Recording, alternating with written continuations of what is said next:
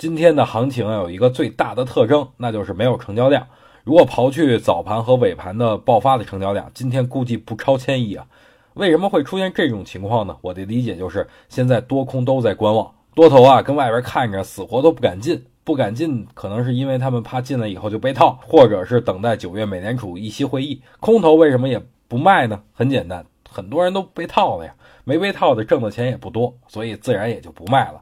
于是才有了今天这种无量的行情。不过成交量同比前两天下降的的确有点严重啊。不管怎么样，哎，咱们都得保持冷静。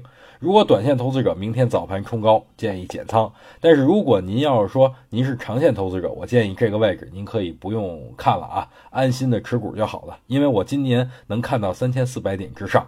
最近啊，很多人都在问我如何收听我的复盘课。如果您真的不会弄啊，您可以留下您的姓名和联系方式，我会让我这边助理联系各位，给各位安装好。